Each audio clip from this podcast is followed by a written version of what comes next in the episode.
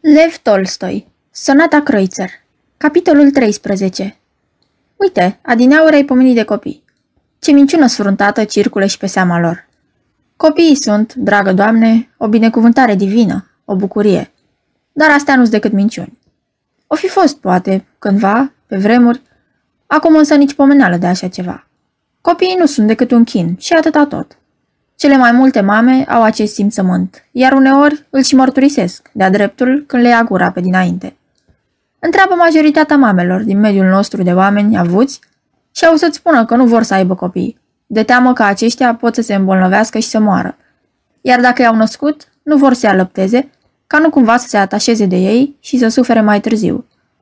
Desfătarea pe care le oferă copilul cu farmecul său, al mânuțelor, al piciorușelor, al trupușorului său, Plăcerea oferită de copii atârnă mai ușor în balanță decât suferința pe care o pricinuiește. Nu spun boala sau pierderea reală a copilului, ci pur și simplu teama de o eventuală boală și moartea sa. Punând în cumpănă foloasele și inconvenientele, pare să că cele din urmă cântăresc mai greu și de aceea preferă să nu aibă copii.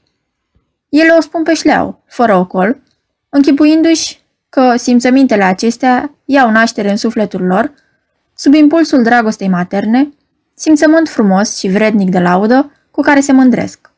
Nu-și dau seama că prin acest fel de a judeca contestă dragostea maternă și tocmai din potrivă confirmă egoismul lor. Ele găsesc că plăcerea pe care le dă farmecul copilului nu răsplătește suferința provocată de temerea pentru viața lui și de aceea socot că nu trebuie să aducă pe lume copilul pe care îl vor îndrăgi. Nu se sacrifică de dragul unei ființe iubite, ci sacrifică ființa pe care ar fi iubit-o de dragul propriei persoane. E limpede că aceasta nu este dragoste, ci egoism. Și totuși nu poți ridica mâna ca să arunci o sânda asupra acestor mame din familiile ce trăiesc în belșug când îți amintești cât se frământă de grijă pentru sănătatea copiilor lor din cauza acelorași doctori care fac parte din viața noastră a boierilor. Și acum mă cuprinde groaza de câte ori mi-aduc aminte de traiul și de starea nevestei mele la începutul căsniciei, când aveam 3-4 copii care o absorbeau cu totul. Viața noastră personală era o desăvârșire inexistentă. Trăiam într-o veșnică primejdie, stăpâniți de grija de a scăpa de ea, și apoi de cine știe ce nouă primejdie ce ne pândea, urmată de alte sforțări deznădăjduite și de o nouă salvare, ca și cum ne-am fi aflat tot timpul pe o corabie care se scufundă. Uneori aveam impresia că o făcea întradins, că juca teatru, prefăcându-se alarmată din cauza copiilor, numai ca să mă înfrângă. Căci aceasta rezolva în mod simplu, ispititor, toate problemele în favoarea ei. Câteodată mi se părea că tot ce se făcea și spunea în asemenea împrejurări, făcea și spunea intenționat. Dar nu, și ea se chinuia cumplit și se canonea mereu cu copiii, cu sănătatea și bolile lor. Era o tortură pentru ea, ca și pentru mine. Și cum era să nu se chinuiască? Fiindcă nu trea o dragoste pătimașă pentru copii, nevoia animalică de a-i alăpta, de a-i desmierda, de a-i apăra, ca și cele mai multe femei, dar fără a avea trăsătura specifică animalelor, anume absența imaginației și rațiunii.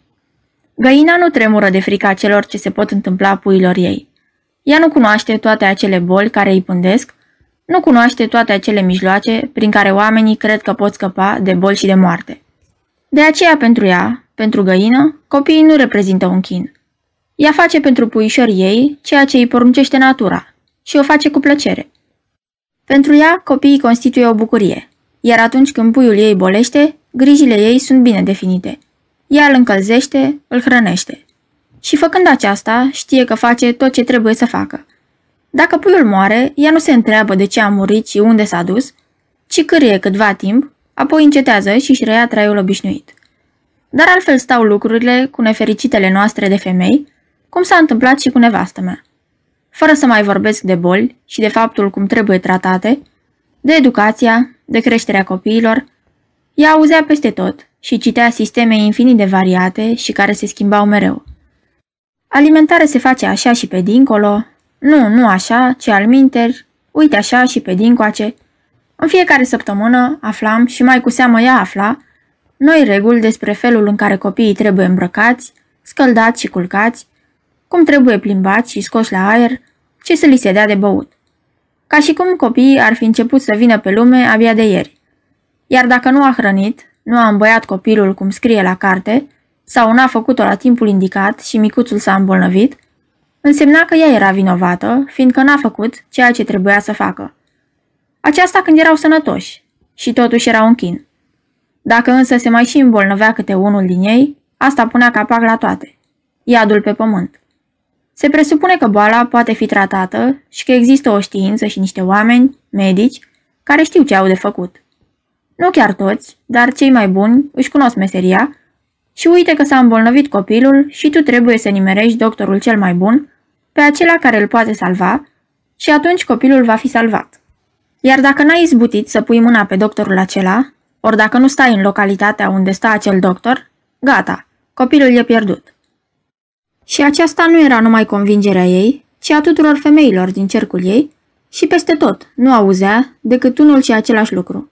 Că Ecaterina Semionova a pierdut doi copii, fiindcă n-a chemat la timp pe Ivan Zaharici, care i-a salvat Mariei Ivanova pe fetița mai mare, că uite, Petrovi, urmând sfatul medicului, s-au împrăștiat la timp pe la hoteluri și copiii au scăpat cu viață, iar dacă nu s-ar fi împrăștiat, ar fi fost pierduți.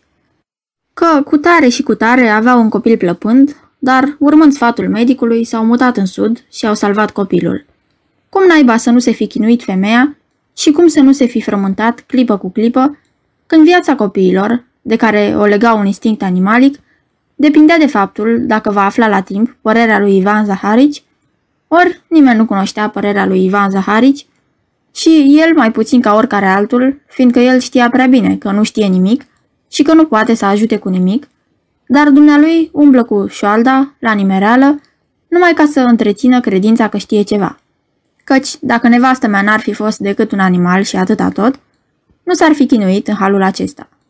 Iar, dacă ar fi fost un om adevărat, ar fi crezut în Dumnezeu și ar fi gândit și vorbit așa cum vorbesc femeile cu cernice de la țară.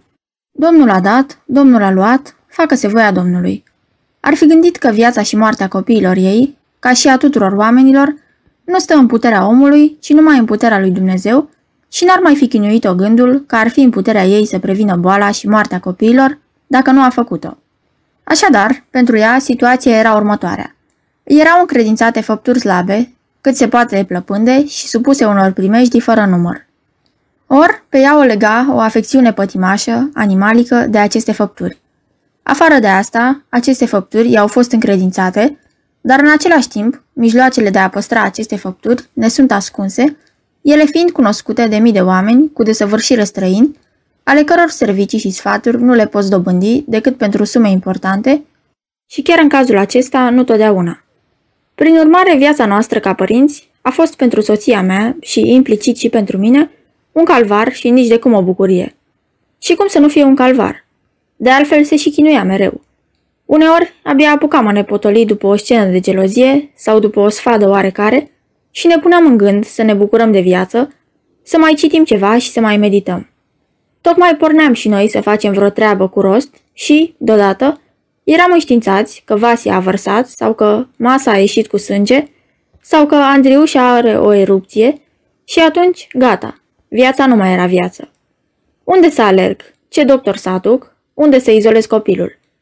și începeau clismele, temperatura și doctoriile și medicii. Nu apuca bine să se sfârșească una, că începea alta. Și așa n-am avut niciodată parte de o viață, de familie temeinică, normală. Și după, cum îți spuneam, trăiam într-o veșnică goană pentru a ne salva de primejdii imaginare și reale. E ceea ce se întâmplă acum în majoritatea familiilor. Cât despre familia mea, faptul acesta lua forme deosebit de acute – Nevastă mea era o mamă pe cât de iubitoare, pe atât de credulă. Așadar, prezența copiilor nu numai că n-a îmbunătățit viața noastră, dar ne-a otrăvit-o. Pe lângă aceasta, copiii erau pentru noi un nou motiv de discordie. Din momentul în care s-au născut și pe măsură ce creșteau, au devenit cu atât mai adesea un mijloc și un subiect de discordie. Și erau nu numai un subiect de discordie, ci și o armă de luptă. Parcă ne războiam între noi prin intermediul copiilor. Fiecare din noi își avea copilul preferat, care era totodată arma lui de bătaie. Eu țineam mai mult cu Vasia, cel mai mare, iar dânsa cu Liza. Pe lângă aceasta, când copiii au început a crește și caracterele lor au prins a se contura, s-au transformat în aliați, pe care fiecare dintre noi căuta să-i atragă de partea sa. Sărăcuții de ei sufereau cumplit din această pricină, dar noi, încleștați cum eram în războiul nostru neîncetat, nu ne sinchisisem de ei. Fetița ținea partea mea. În schimb, băiatul cel mare, care semăna cu dânsa și era favoritul ei, adeseori mi-era nesuferit. Aceasta este o înregistrare Cărțiaudio.eu. Această înregistrare este citită cu respectarea legislației în vigoare pentru Cărțiaudio.eu. Copierea, repostarea, multiplicarea, vânzarea, închirierea și sau difuzarea publică a acestei înregistrări, fără acordul scris al Cărțiaudio.eu, constituie infracțiune și se pedepsește conform legilor în vigoare. Pentru noutăți, vă invit să vizitați site-ul www.cărțiaudio.eu și să ne susțineți cu un like, subscribe și follow pe canalul de YouTube Cărți Audio. Vă rugăm să îi susțineți prin donații pe naratorii voluntari ai acestui canal și site. Vă mulțumim și vă dorim audiție plăcută în continuare.